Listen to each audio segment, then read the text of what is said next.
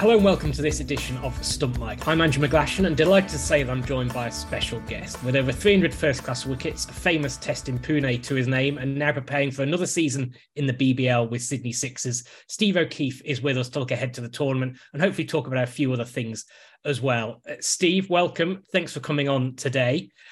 I'll guess I'll start at the beginning. Last couple of seasons, we've generally talked with you and you've not been sure whether you're going to play on again. It might have been your last season. What's the motivation to go again? And is this going to be the last time? I'm just trying to ham it up a bit like Jordan, just sort of retire and then come back and have all this fanfare around it. Look, honestly, I felt like this has been, for the last 5 years, as you'd know, I probably get into meetings and I'm like a bit bitter, a bit twisted and a bit worn out. And I just feel like that's enough. And then the season will roll around again, and I'm like, why not if you're still able to do it? So I'd say this is probably the last one, but I've gone out there and tried to earn real money in the real world. It's bloody hard. So I've stuck at it. And I genuinely think with the Sixers, the main catalyst has been the coach, Greg Shippard, who's been a great mentor of mine and a great friend who is, not coerced, but has helped me in areas where I've found most difficult to play on. And then the side has had so much success. So I'm like, very rarely do you get to play in successful cricket teams. You might have a great year one year and then a low year. But for 4 years now, I've made the semis, then 3 straight finals. Last year, we sort of limped into the final with COVID and injuries with certain players. And I just feel like we've still got the same squad. A lot of those guys, I think, in the squad probably take a little bit less than what they could be getting on the open market, so we can all stay together. And while there's that interest from the coach and captain, I'm like, we could go and win another championship, and hey, that'll be a nice sentence one day to say we won 4 big bashes. So it'll all seem worth it because I can say that. So how does someone like yourself, who's largely outside of the professional setup, apart from this sort of 2-month window, prepare for a tournament like the BBL when you perhaps don't necessarily have the structures around you that you would have had a few years ago? Yeah, I certainly one thing I took for granted was, a lot of cricket was you were paid to get fit and you had so much support and even just turning up, being active most days. Now that I don't have that and I've had to work and do a bit of radio and different things, you become sedentary pretty quickly. So it actually has been quite a challenge to try and keep the weight down and the body moving.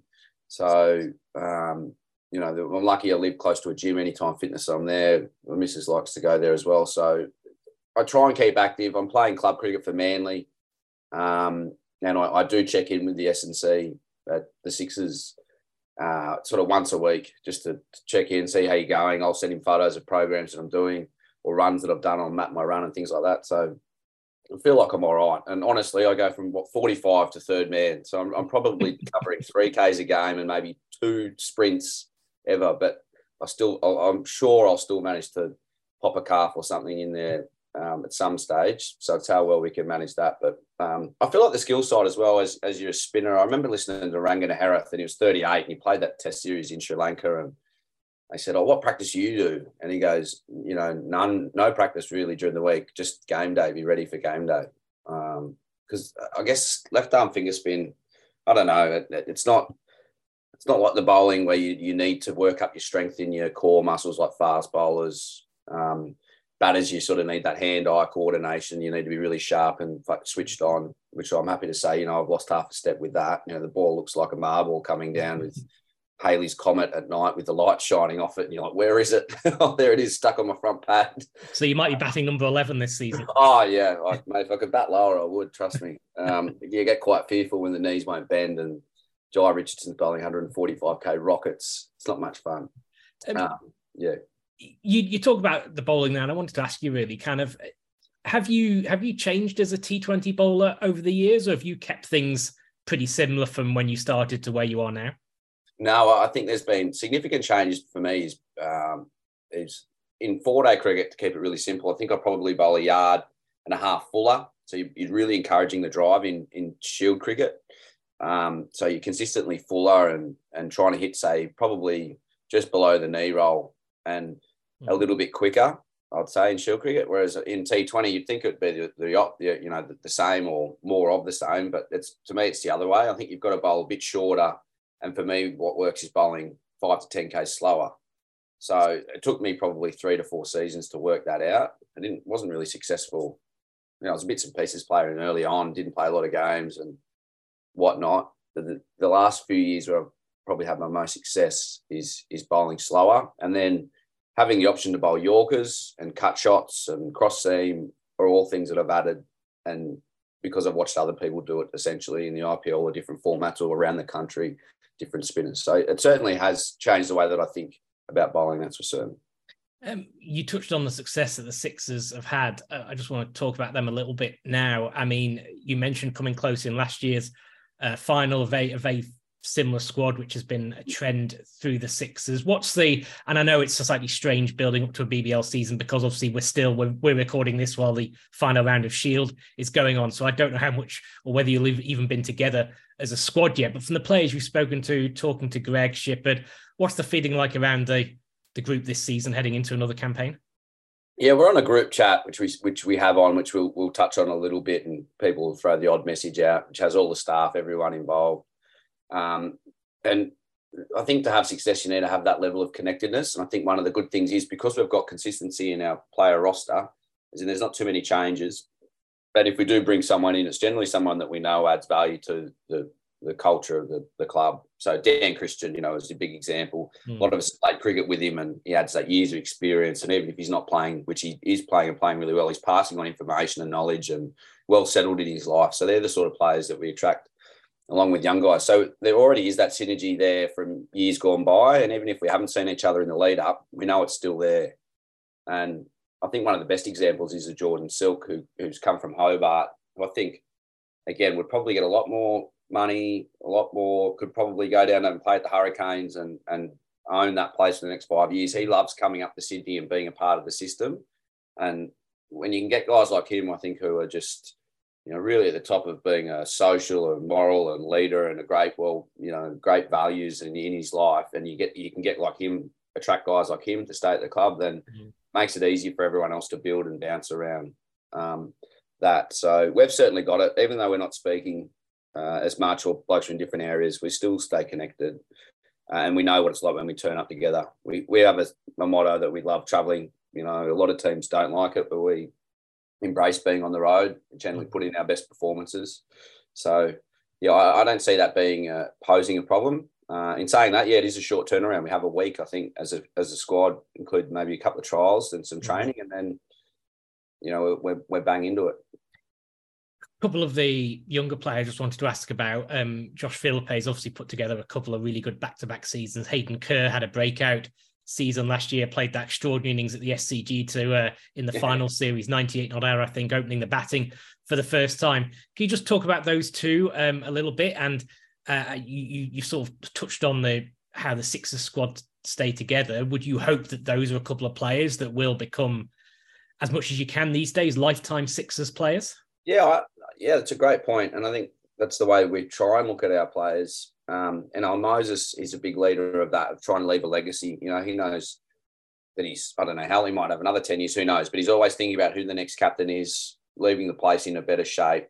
And that's forefront of his mind. And you can see it with guys like Josh Philippe. If we don't just want them for the year, we want them to be lifetime Sixers.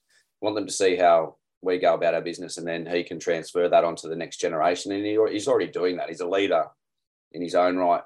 Josh is an all-rounder, you know, batter and keeper.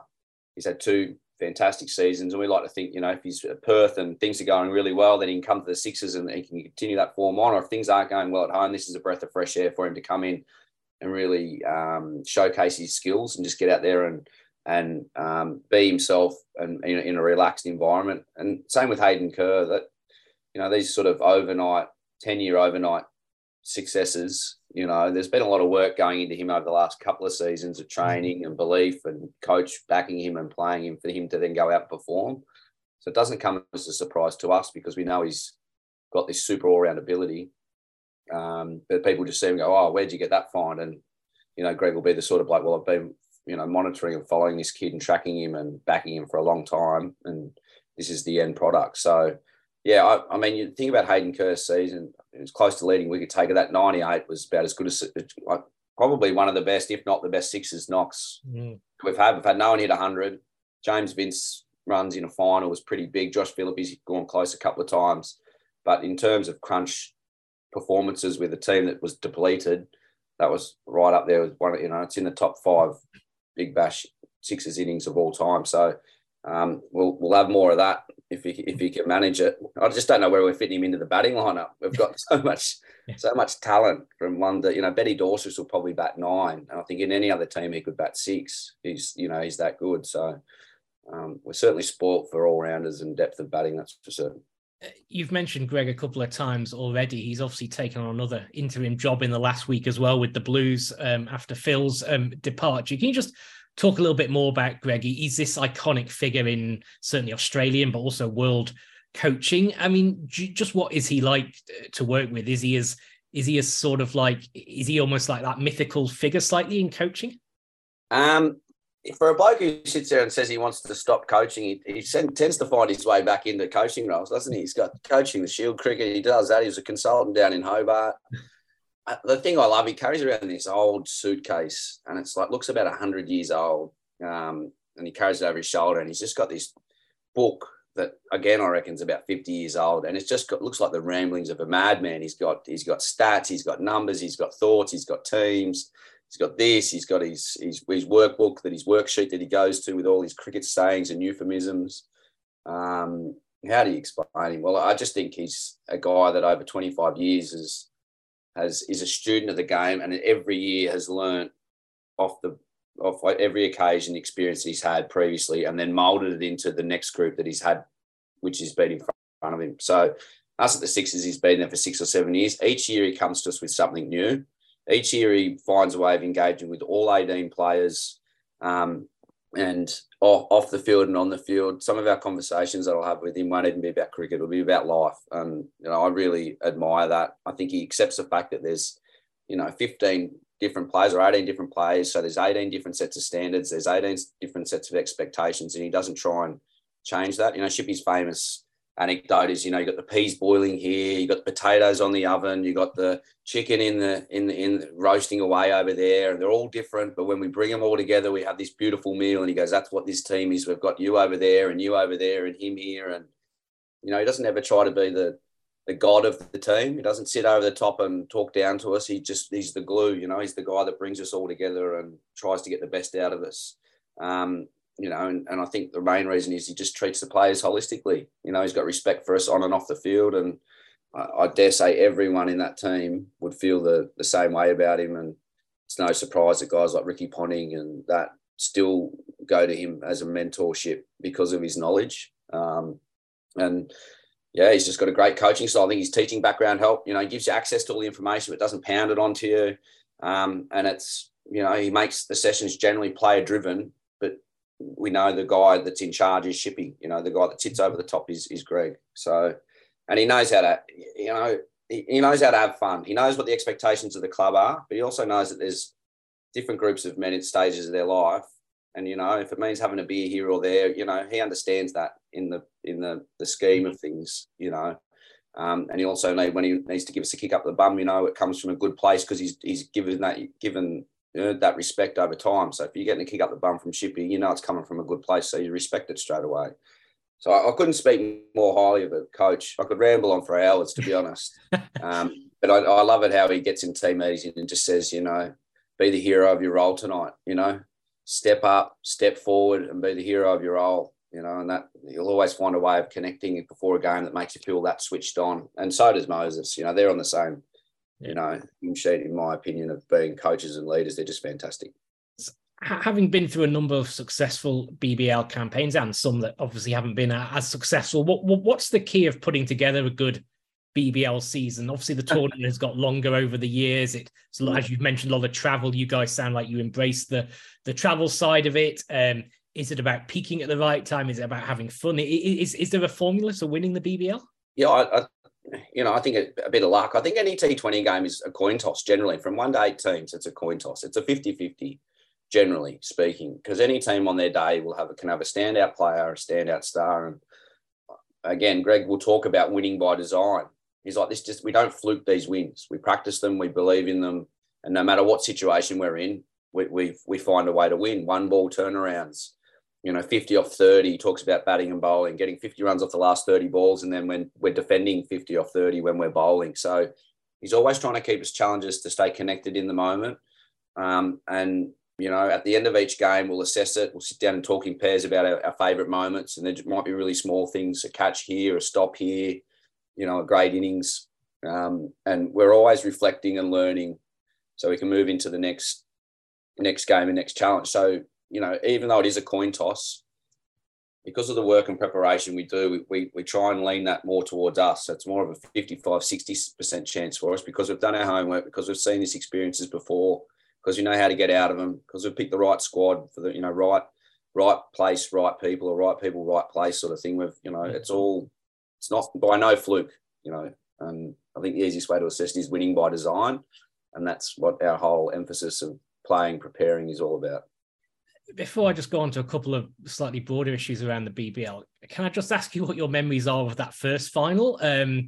You opened the batting. I was looking at the scorecard before you dialed in. Remembered you opened the batting, you 0 for 22 off 4 overs and then smashed 48. What were your memories of that day, and perhaps just kind of what were you thinking at the time of where this all might go back in when was it, 2011 or something? Yeah, I think we just caught lightning in a bottle, didn't it? T20 cricket. I was like, "Wow, what is this?" Because you used to play it with the estate, and it was the same. You'd get 15,000 there watching a state game, and you're like, "What is this? This is incredible!" You know, and Andrew Johns was playing in the estate. It was bizarre. You know, people didn't know where it fit in cricket. Thought it was just pure entertainment. And then it you know culminated into that final in BBL 01, where you played 8 weeks of cricket and 8 games. It was bonkers. You know, you'd have a week to prepare for a T20, which no one really knew at the stage how to play. So you just sort of slogged, and we just had this theory coming into the finals. I think it might have been Brad Haddin and Trevor Bayliss was the coach. I think they were like, right, well, let's just throw something new at them. Sock, you're going to go from 8 and you're going to open. So I opened the semi and then had a little bit of success. I might have got 28 or something or 26 in the semi-final. And just my whole job was just to go out there and slog. And just keep going until you got out. And then the final, yeah, the same thing happened. They just said, right, we're going to throw you up at the top. And I remember walking out, and we had Ben Robert Smith, the VC medalist, land in a chopper on the field and hand the trophy out. They were packed, and the Perth crowd is so raucous. And they just said again, Hadji just said, do you want to open the batting? And I'm like, well, of course, it's better 1 than 8. And then I remember walking out, we kept it at 160 and I was getting sledged from Paul Collingwood, like, oh, it's going to be hard under lights. I said, mate, it's harder every time I walk out here to bat. I bat 9. Like, I'm not used to this. So give me your best, but it's going to be difficult. And I swung so hard and ended up with a runner ball 48. Like, I was swinging. I would swing it, miss at 3, and then somehow hit an outside edge would go for 4. It was a horrible innings, maybe hit 2 or 3 clean. So I was 48 off 48. And I got to the point where I was like, I just need to get out of here. I ended up ramping one straight up, and I was the most relieved man ever because the next man in was Steve Smith.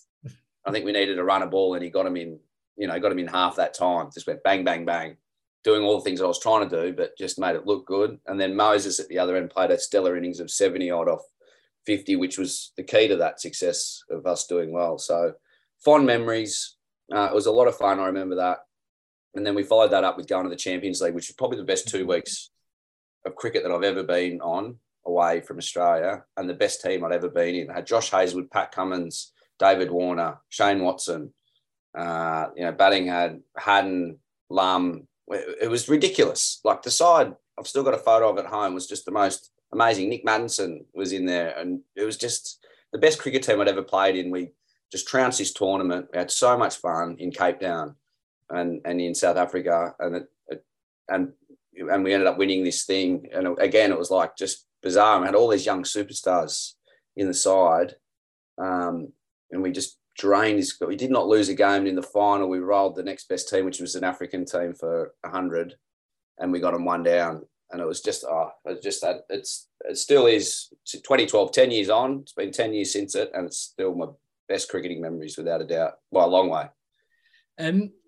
Without wanting to bring the tone of the chat down from that high point, it's been a tough couple of years for the BBL. A lot of it, of course, outside of its control because of the pandemic. But there were rumblings before then about a few of the things, structures, length, a little bit about the quality, perhaps. What's your current feeling as someone who's still involved, but it sort of has a slightly broader view now because you also do some media work, you're looking into the game a little bit more. What's your current feeling about the competition? Yeah, I mean, when we talked about when it first came out, we captured lightning in the bottle, and they were really brave and bold about the way that they went about introducing these new teams, new colours, city-based teams with different names. It was, you know, really energised cricket. And I think we're getting to a point now where we're just trying to flog it and in a sense, not disrespecting the fan, but we're not, I don't think we're considering the fan as much as what we should. So, and I think what we're hearing, what I hear when you put your ear to the ground is that it's too long. A lot of the games lose context.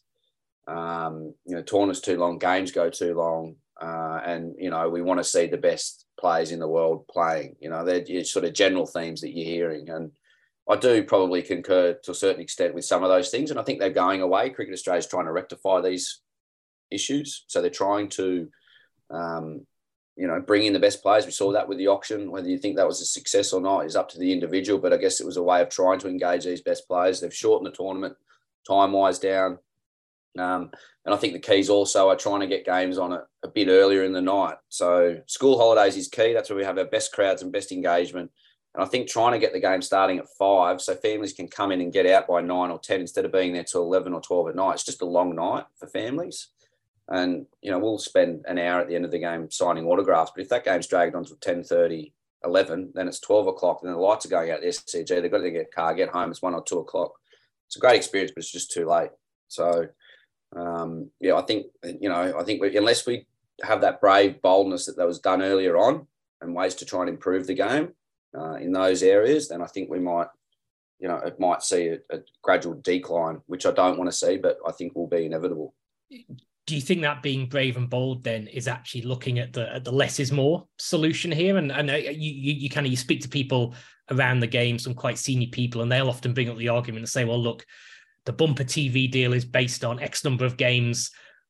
If we reduce that, their argument is, will it sell for the same? And will the players accept that a bit less money coming into the game and where all this money goes? I mean, do you think though that it would be a better and therefore more attractive competition if it was fewer games? Yeah, I think so. And I'll speak on my own here, and this will be, it's easy for me to say, but I think, you know, trying to get the game to free to air is pivotal, and maybe taking a bit less to really make a better product of the game. So we've got this better product that maybe in 5 years you might reap the benefits of a better product rather than it's going 14, 16, 18, 22, 26, 3 extra teams, and you're just expanding and it all implodes on itself. So, you know, be a brave man, CEO, whoever sits in there and takes less than what the last TV deal was. And I think that you're right, the players would probably in their own right vote that they just, you want to make as much money as you possibly can out of the product. So, so it's a tricky question, but I would play less games and take less to play a more condensed quality tournament where you had 80 to 90,000 people turn up to watch a Melbourne derby, to watch Cameron White, D Hussey, Zampa all play, and you'd have 90,000 packed there because they knew this was just a rare special occasion where you'd get Australia's best cricketers in the MCG battling against each other. You know, it blows my mind away to think Shield cricket's on right now. Well, it was on, and you'd have Usman Khawaja, Marnus Labuschagne up against the young quicks from New South Wales. And I'm like, this is some of the best contests you'll see in world cricket. These guys are at the top of their game, and it's happening domestically. So we've got this pool of talent, which we need to get excited about as well. And, you know, no one will go and watch Shield cricket. And it's the same here domestically. We need to bump up our local players and make them heroes because we've got so much seriously good talent. It's been diluted because of COVID, and we've had people come in and had to play in 4 different teams last year just to keep the tournament live, which I understand and respect. But in the same breath, you want to showcase Australia's best talent. You want to create their identity with the club so people can follow that player and that team around. So Steve Smith, he's an iconic sixer. Mitchell Stark, we want to think of him as an iconic sixer. Same as Josh Hazlewood. So you build a brand around these players, and you want to do it with the next crop of players. So Josh Philippe, let's make him a hero. Let's big him up. You know, Fraser McGurk from Melbourne, let's big him up. He's a great fielder, good young talent. This is the best in the, not only Australia, but one of the best in the world, you know, but he can't make the Australian team, but he's one of the best. So I guess trying to make heroes in all these different clubs stand out. Sometimes you can be counterproductive in going out and trying to get the best players in the world, saying, oh, we're only we're only good if we get these best players. So there's a balance between that and also building up the domestic players. So, it's not easy. I understand that Alistair Dobson and CO have got to really, balance it in a difficult area. And I think so far they're trying to listen to the consumer and bring in changes. I just think they need to over the next couple of years, there needs to be big changes. How that is, that's a question for them. Do you think sometimes when people look at the BBL, they actually look at the cricket played in a slightly unfair light? What do you think about the actual quality that, and maybe take out, pardon me, some of the games from last season, which were badly COVID hit, but broadly speaking, do you think the quality of the cricket in the BBL has held up over the years? I don't think so. I think when it first started, I just felt like you had probably your best, even if you were playing for Australia. I know the window was different, but it just seemed like you had even the best T20 Australian players now, and even the Test players were still playing. So you still had those guys come back into squads and teams. As I said, it was like, you had D Hussey, Brad Hodge, Cameron White, they had these standout T20 world players who were still playing in the domestic competitions. You're like, shit, this is actually such a good contest. We're maybe lost that a little bit. So where you need to change that is to go, well, these young players coming through are and will be, as I said, the Philippies, the Fraser McGurks, insert name. So we've got to try and build that clash up and build those identities up, and the game's got to build that to make it then appealing to consumers. I think over COVID hasn't helped. That was and 8 teams, is it too many? I think if you really wanted to be bold, you'd go back to a state-based Big Bash. You'd have 6 states. You'd then have 12 games. You'd have clashes between Queensland and New South Wales. You'd have rivalries from WA to New South Wales. You'd have SA and whoever, Victoria, whatever. And you could have these state-based, broad-based. You'd thin the teams down. You'd have 12 games, and you go back to this state-orientated thing. And I don't know whether that would be an idea. And then you're really narrowing your teams down. You're condensing all that talent. You're playing 12 games, and all of a sudden I feel like you go, oh, geez, this is, would that ever happen? I don't know. But that's just a think tank idea of shortening the season, making it talent. So, imagine trying to squeeze the Sydney and Thunder teams into one team would be hard work. I'd probably squeeze myself out of a team because I'd be the third spinner picked. So, but would that be exciting to watch? Absolutely. You touched on it before about the overseas draft. I mean, one thing, it meant that there was a bit of cricket talk while the footy codes were still going on. It was taking place, wasn't it, late August or something? We've seen inevitably a number of players are now not going to come. There are some good replacements, of course. Faf du Plessis signed the other day. Andre Russell's coming for a few games. Martin Guptill. So there's some good players coming in their stead. Do you think the concept of that draft achieved what it wanted to do initially, or do you think there's work to do on that if it's going to be done again? I think the idea of it was great. Try and get your overseas players out and showcase this extra night of a draft, which I think the night actually looked a lot of fun, didn't it? You had all these names coming out, teams picking it. Didn't know how it was going to look, but I think the idea is great. And I think what got sold to the consumer was a bit of a myth, because you're like this idea of having Faf du Plessis and Andre Russell come out and play in Australia. It was all marketed behind them, and then they didn't even get picked up. I was sort of like saying, it'd be like going to a Vans walk to a concert when I was a kid and saying Blink 182 was going to headline it, and then they just didn't turn up. You'd be like, well, hang on, I feel like I've been robbed here. But they are eventually playing. So I'm a fan of trying to engage these players and paying the overseas what they're worth. And our best young players in Australia, paying them what they're worth. And if it's a bit overs and we need to do it to compete with these other tournaments, then we just need to do it. So I'm a fan of trying to pay them. But ideally, you want to have the continuity of these players playing the full tournament, and I know it's not easy through playing for their countries and other tournaments throwing more money at them, so they'll come in and out. But it would be nice if we could get a position in where we could lock them in and have them for the whole season, and we could have that. So you had an endless supply of money, and we could get AB de Villiers for 14 games and Faf du Plessis for 14 games. How that happens, again, is a challenge that they're going to have to come up with, but they are thinking towards it. And ultimately, we do have those guys playing, albeit in small respects. But if those guys put bums on seats, then great. Getting Dave Warner back and playing for the Thunder, absolutely fantastic. Throwing everything you have at Steve Smith, Josh Hazlewood, Mitch Stark, if they've got a window to play, do it. I would pay to watch that. That's who I'd go out to watch, you know. A young Jai Richardson bowling against Steve Smith in the final over and they need 9 runs. That, to me, would be unbelievable, you know, or a young Hayden Kerr, you know, bowling to Faf du Plessis at the top of the order. Or how good is Hayden Kerr against the best right-hand batter? So having those small little contests each week in which you can sell games about is a no-brainer. I guess whether you lose the fan is like, oh, we got him for 4 games. It's like, okay, well, what do we? Who do we replace him with? Because we've spent $350,000 of our cut. So, you know, Faf du Plessis replacement is probably the 20th best player in Queensland who, you know, is so far on the other side, you know, he's just learning their game and he's a kid. So, you know, it's hard to balance and get all this right. You know, I could talk for ages about how I think, you know, it should be privatised and bring in money and have cold cutter night riders be an owner of XYZ and Indian teams own X so they don't hamstring each other in regards to having a competition on at the same time. You know, having some continuity across the globe with T20 franchises so that then you're not playing tournaments that are running at the same time. So you're seeing the T10 on at the moment, you'll have the Big Bash and the South African League, then the UAE League. So now there's just so many. And the pockets of these teams are deep. And if they want them, they'll get them.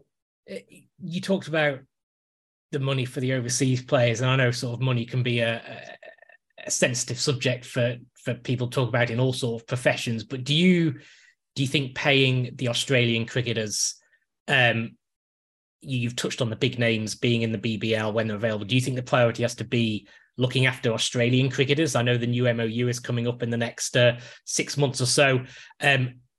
Australian cricketers, I'm thinking the likes of Glenn Maxwell, Marcus Stoinis, Mitchell Marsh, those sorts of players have sort of carried the BBL on their shoulders for a number of seasons. Absolutely. They need to be paid what the big overseas players are paid to make sure that they are shown their worth in this tournament? Yeah. Oh, absolutely. I think that's probably highlighted. I think, you know, they've had the auction this year and they've tried to get these overseas. But then you go, hang on a minute, our best talent is those guys that you've just mentioned who have played and probably played for well unders what they'd get going anywhere else, but done it through loyalty to their states and things like that. But they are the world's best T20 players. Your Maxwells, your Stoinises, your Marshes, your Chris Lynns. We've got to keep these guys in Australia playing, you know, and we've got to pay them what they're worth, you know. If that's overs and above what our overseas are, then again, we do it because we've got to protect that talent. And if it means paying them extra, then we do it. You know, that's just my simple philosophy. I don't have the checkbook, but we don't want to lose these guys. And then the next crop of best players, we don't want to lose them either. So Josh Philippe, we don't want him going, oh, you know what, I'm going to get $500,000 in the UAE league.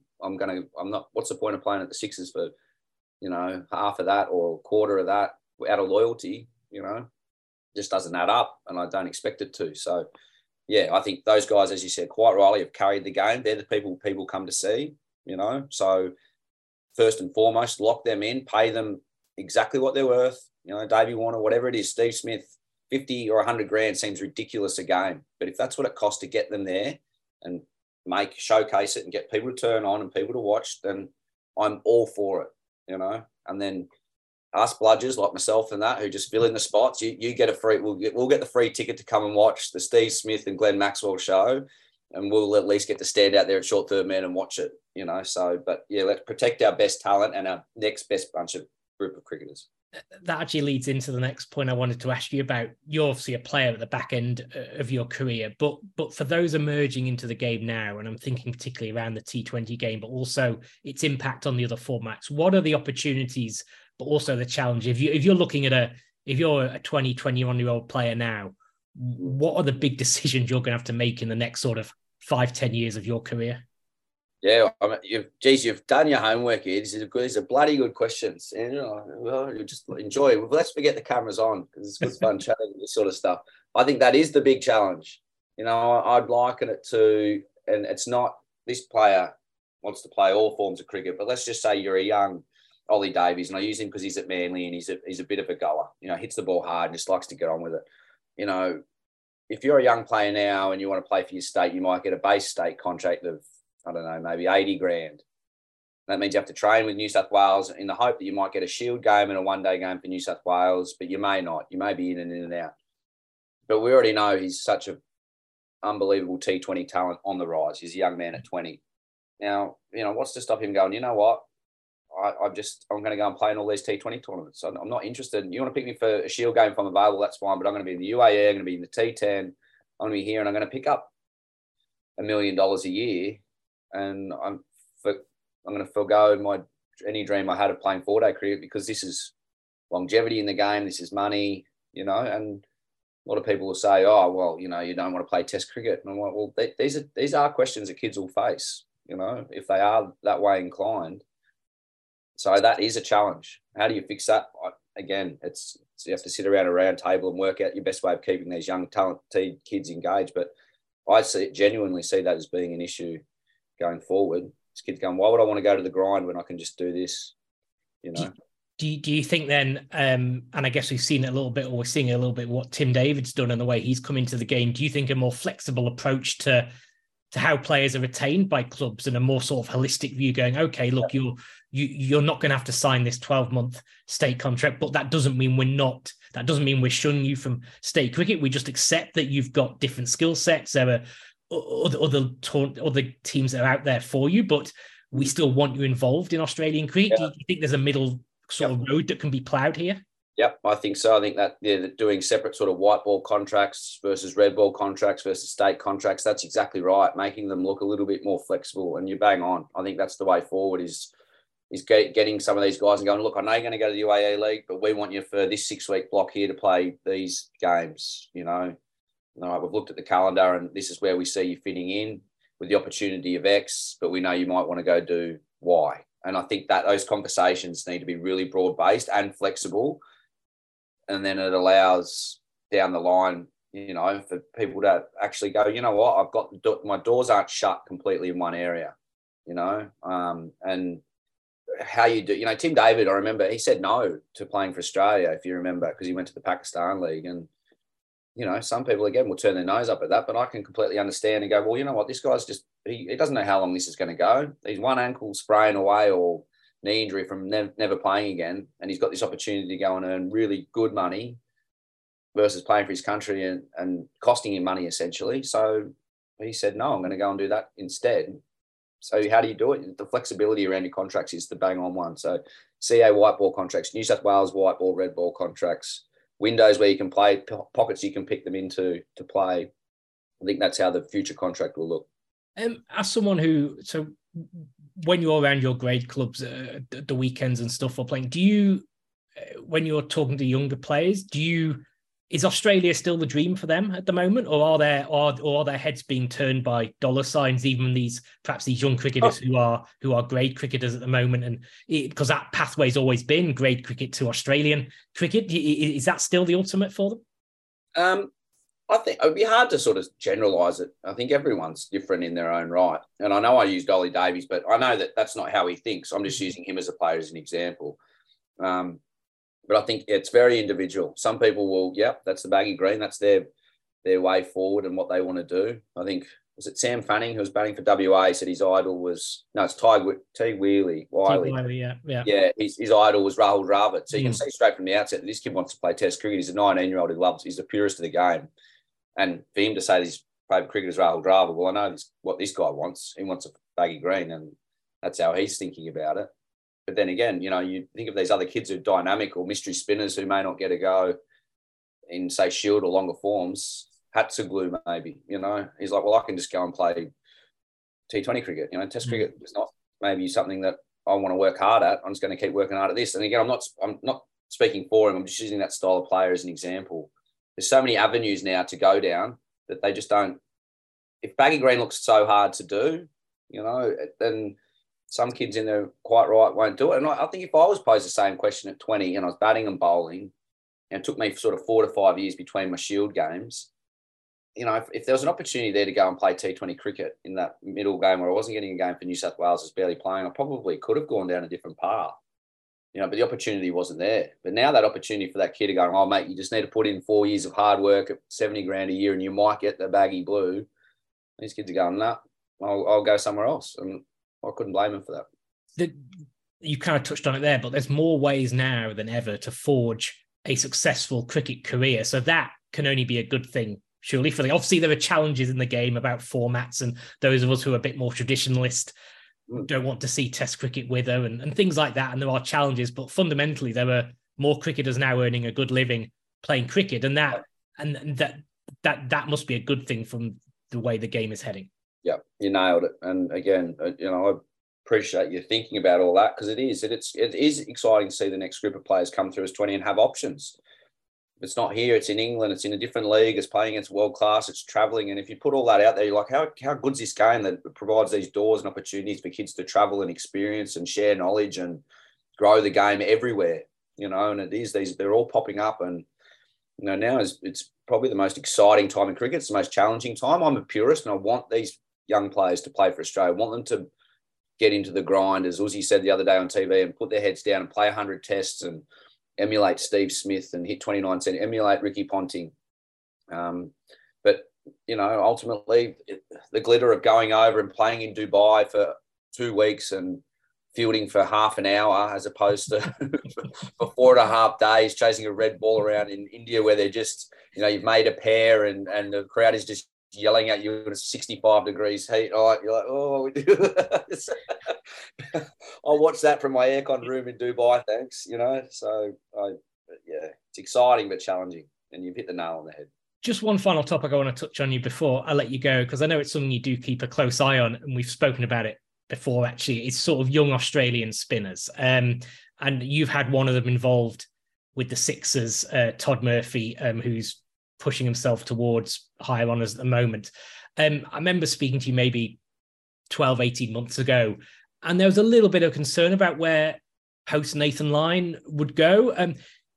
Are there more encouraging signs now? We saw Matt Kuhnemann in the winter, you got Todd Murphy, Adam Zampa's just got a Shield game, Tanveer Sangha, as I know, has got a back injury at the moment. But do you feel a little bit more confident now in the future of Australian spin bowling? Absolutely. Yeah, I think a lot's changed in 12 to 18 months, and the names that you've listed, you know, your Tanveer Sangha, who I think's going to be such a super talent for Australia, you know, in red ball, all forms. We've already seen in T20. You've got Mitchell Swepson, who's been a project player for a long time. And I think when he gets his opportunity in the, you know, in hopefully a bit better conditions, we've seen how hard it is in Pakistan and where he's had to play, looking at the game last night. Then you've got Kuhnemann. Then you've got Ben Manenti, who's coming on, who's moved to South Australia. Zampa's now, as you said, coming back and playing. I like the Rocchicelli. I really like his attributes. He's a fine bowler, and that's not to mention Murphy, Agar, and Holland. So these are all names now that normally when you think about spin in the country, when I was coming through, there might be 2 or 3 names that you might throw up. You know, Crazier, Doherty, Beer, or something like that, and you go, okay, well, there's our 3. Casson. You know, and you're like, oh, okay, oh, Horace is the one-day spinner, and, you know, and you're like, geez, there's not much there. Whereas now you go into states and there's maybe 2 or 3 down that actually have already proven themselves in levels up. So I feel like in the last 18 months, yeah, and maybe T20 cricket's helped that, you know, it's more teams, so more exposure and having to learn different ways to bowl, and bowling at higher levels have helped us create a pool depth, the depth of players. So I think we're in great condition. I think we're in our best place ever to go to India and be able to pick whoever we pick from there, go, geez, there's actually a really strong pool of players.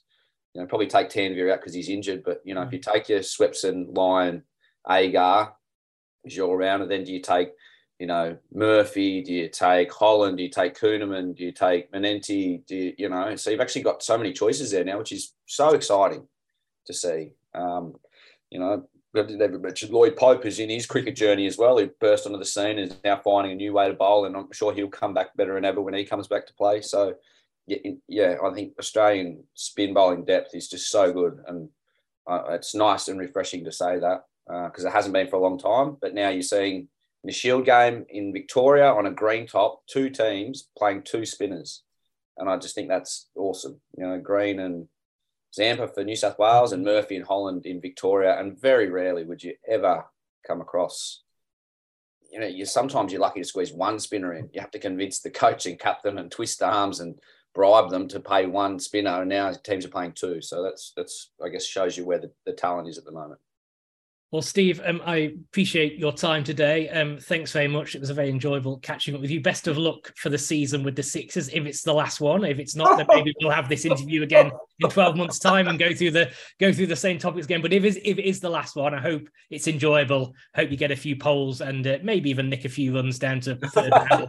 fine leg, and hopefully don't pull a calf during that time and maybe get another trophy under your belt. But yeah, as ever, appreciate your time, Steve, and all the best for the next couple of months.